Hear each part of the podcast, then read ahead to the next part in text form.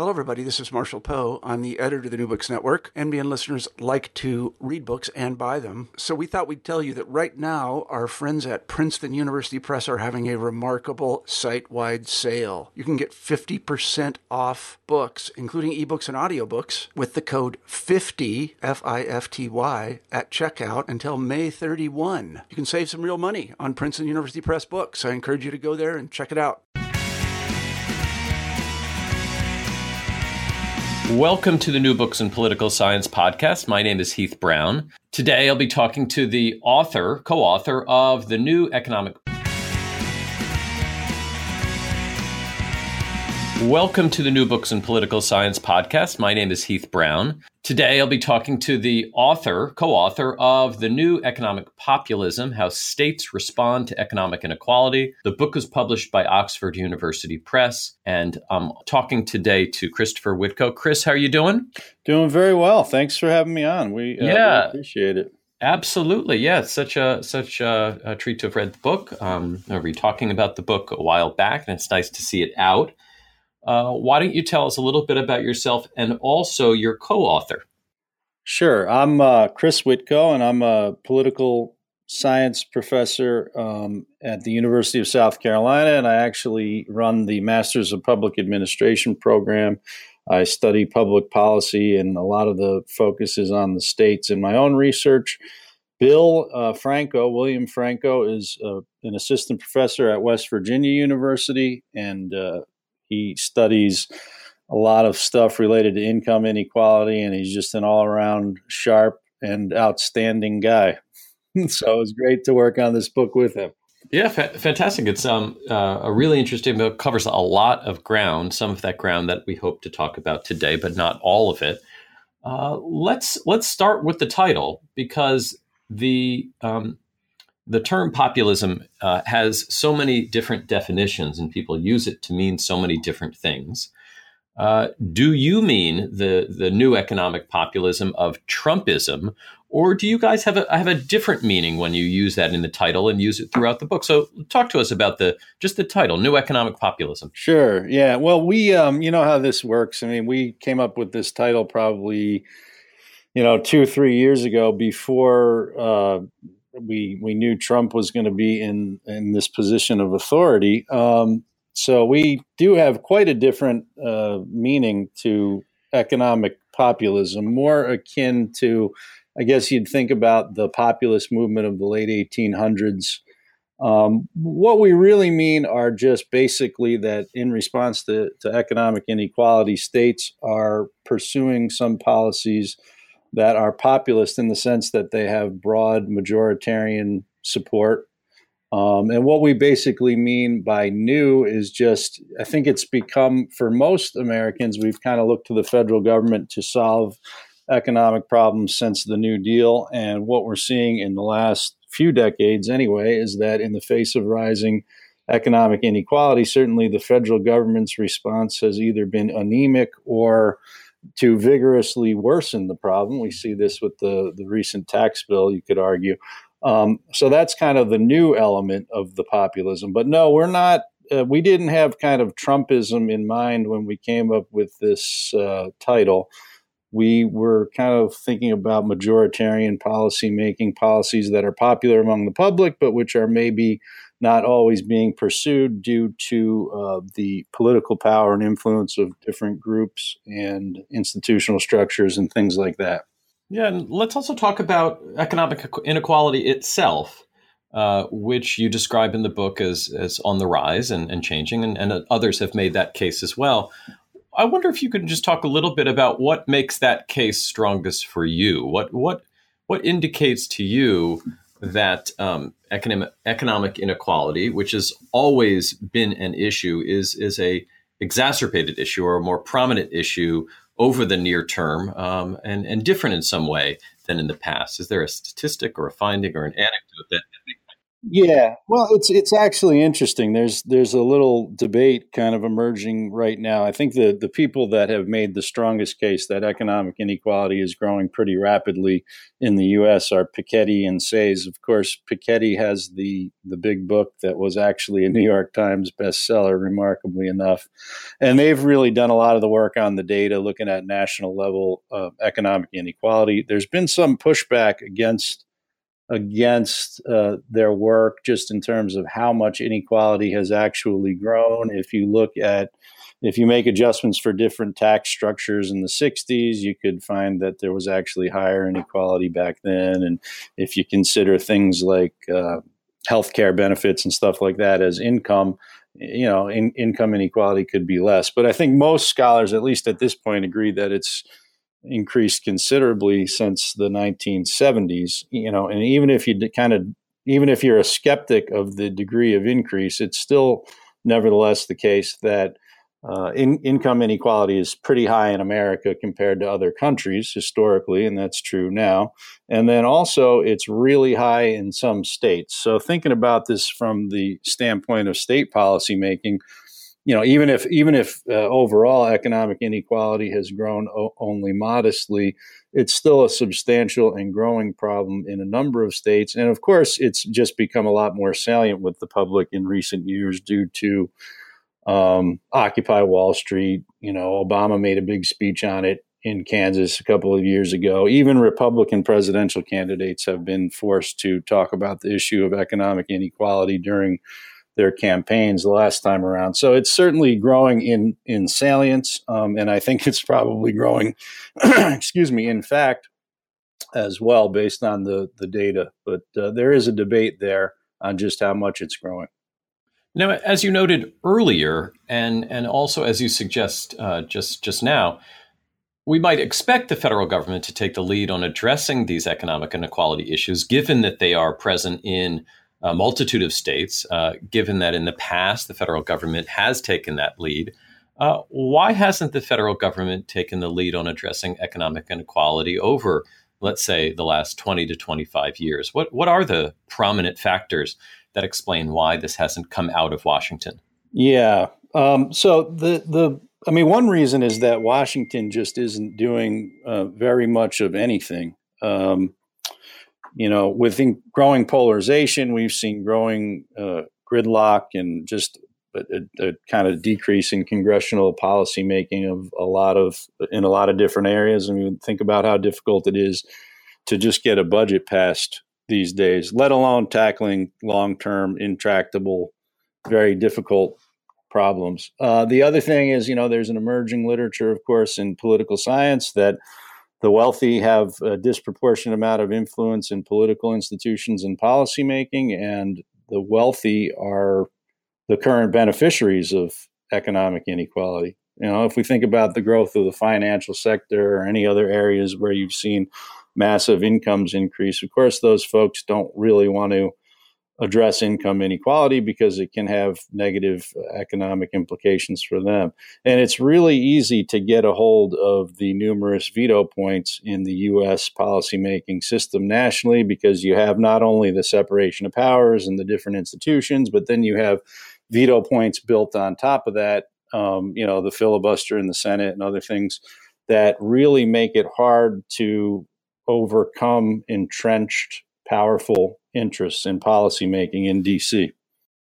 Now, you talk in the book about how, in response to this inaction at the federal level, uh, the states is where the real um, action has been. And, and you specifically talk about the, the state level initiative process um, and how effective it's been uh, used to address inequality.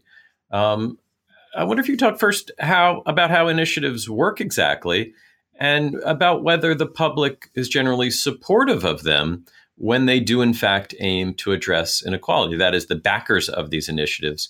Uh, do they get public support, uh, or, or is the public uh, more tepid in the response? Yeah, so the the initiative is interesting because um, it actually it actually was put into place in, you might argue, economic and political circumstances very similar to what we're experiencing right now. Uh, when you had the robber barons in, in California, the the railroad uh, magnates, kind of running state politics and preventing. Uh, progressive legislation or populist legislation from being enacted, the initiative uh, was adopted really in response to that so that people could circumvent the formal policymaking institutions by essentially getting signatures from the public and getting legislation on the ballot and then having a direct vote on it. So there's been a good deal of research by economists and political scientists, people like Matsusaka and Liz Gerber. And what that research has found over the years is that the initiative being there brings policy more directly in line in public with with public preferences. So if we think back to the 70s, uh, you might say elites were a little bit more pub, uh, a little bit more liberal or left leaning than the public, and the response to that was things like the tax revolt. And you know, I lived in California for a number of years, and I was really not a big fan of the initiative, having experienced that and, and seen how Prop 13 and things of that nature have led to cuts in education funding.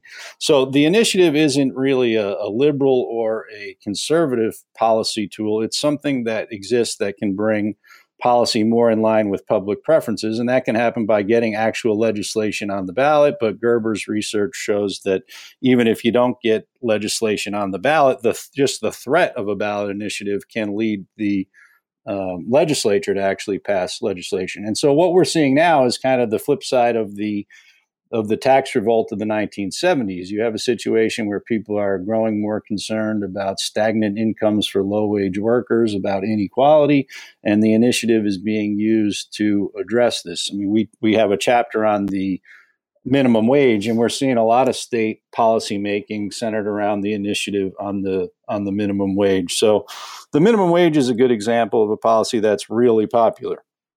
Of course, Democrats support it at very high levels, but Republicans also support it at very high levels. If you look at polls, you know, it's usually about 70% of the public supports increasing the minimum wage.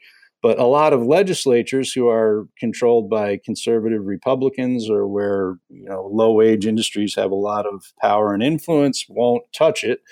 And it's in that situation where you can see the initiative being really important to getting minimum wages increased. So even some relatively conservative states in recent years have enacted minimum wage increases via the initiative. Places like Missouri, uh, most recently, I think South Dakota uh, enacted a uh, a minimum wage increase through the initiative, and there's been other examples in other states. So, when you get things like the the minimum wage increase uh, on the ballot, people will support it.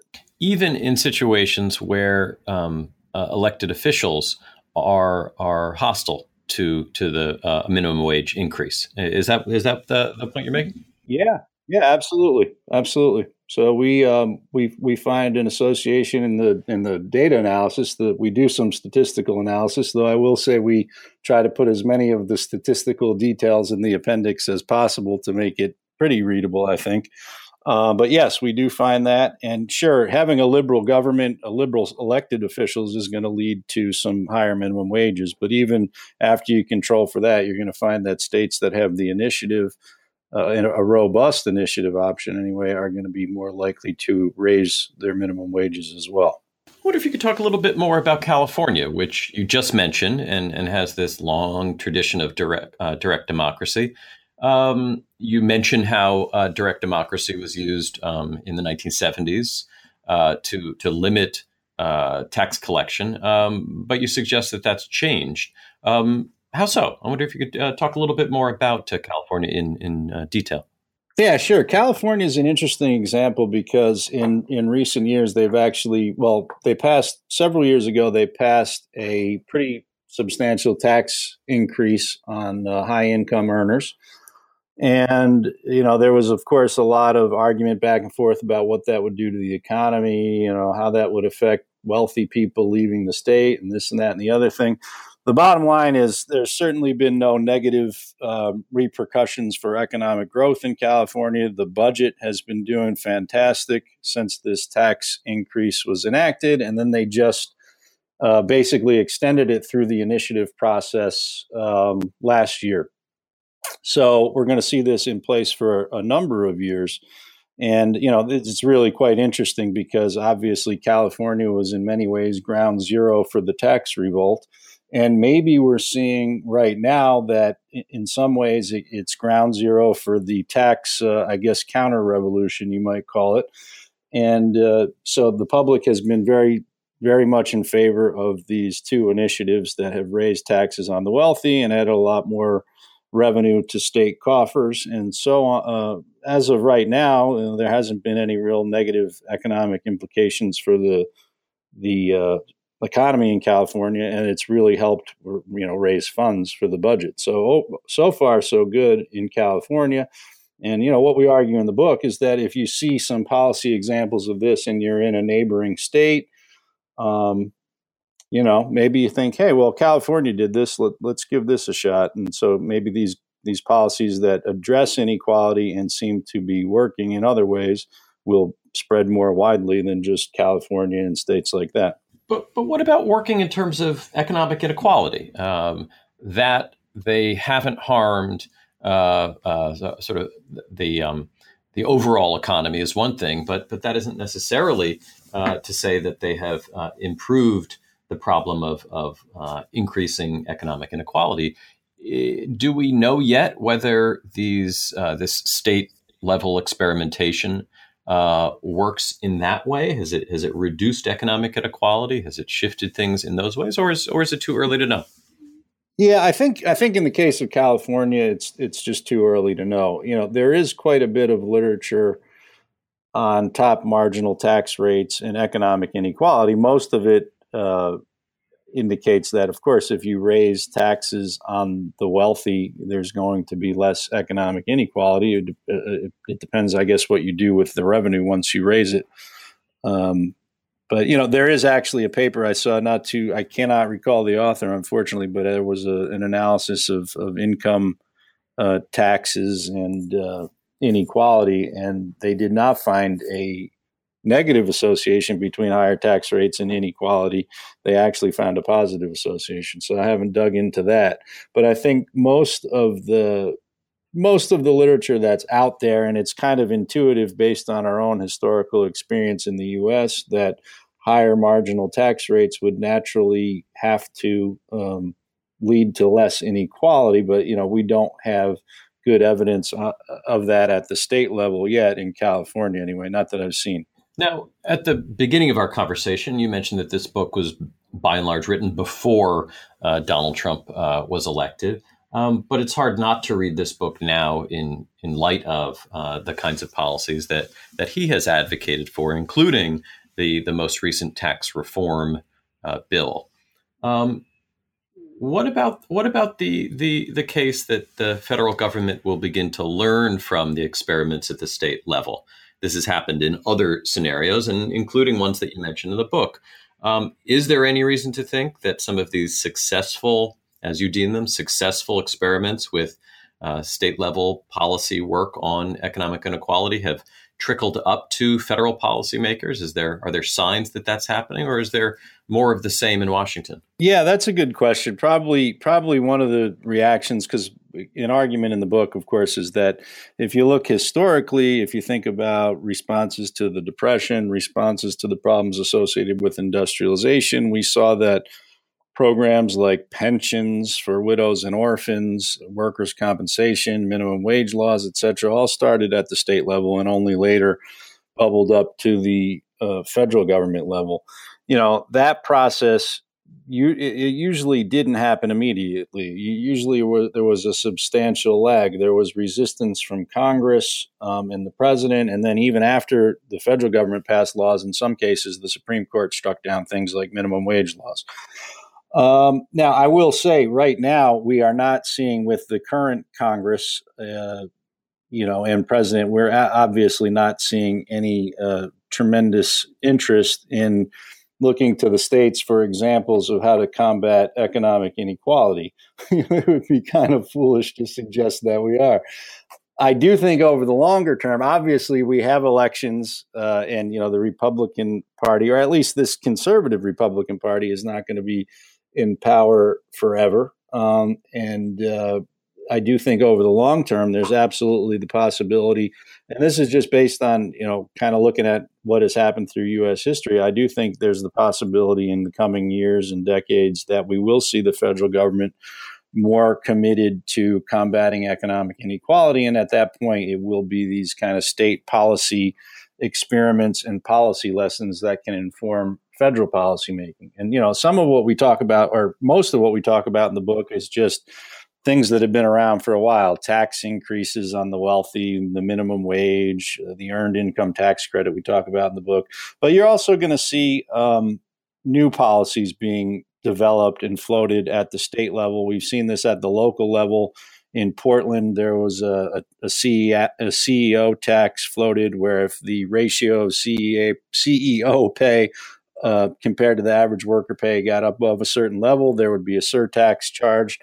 You know, so there hasn't been um, as much of that experimentation uh, at the state level yet, but we're starting to see it, and you're going to see more of it in the coming years. Would be my prediction, and I do think that at some point the federal government, there's going to be a government that's elected that's going to be interested in this and want to address it, and those those policy examples will be important. Yeah, the the book again is the new economic populism: how states respond to economic inequality.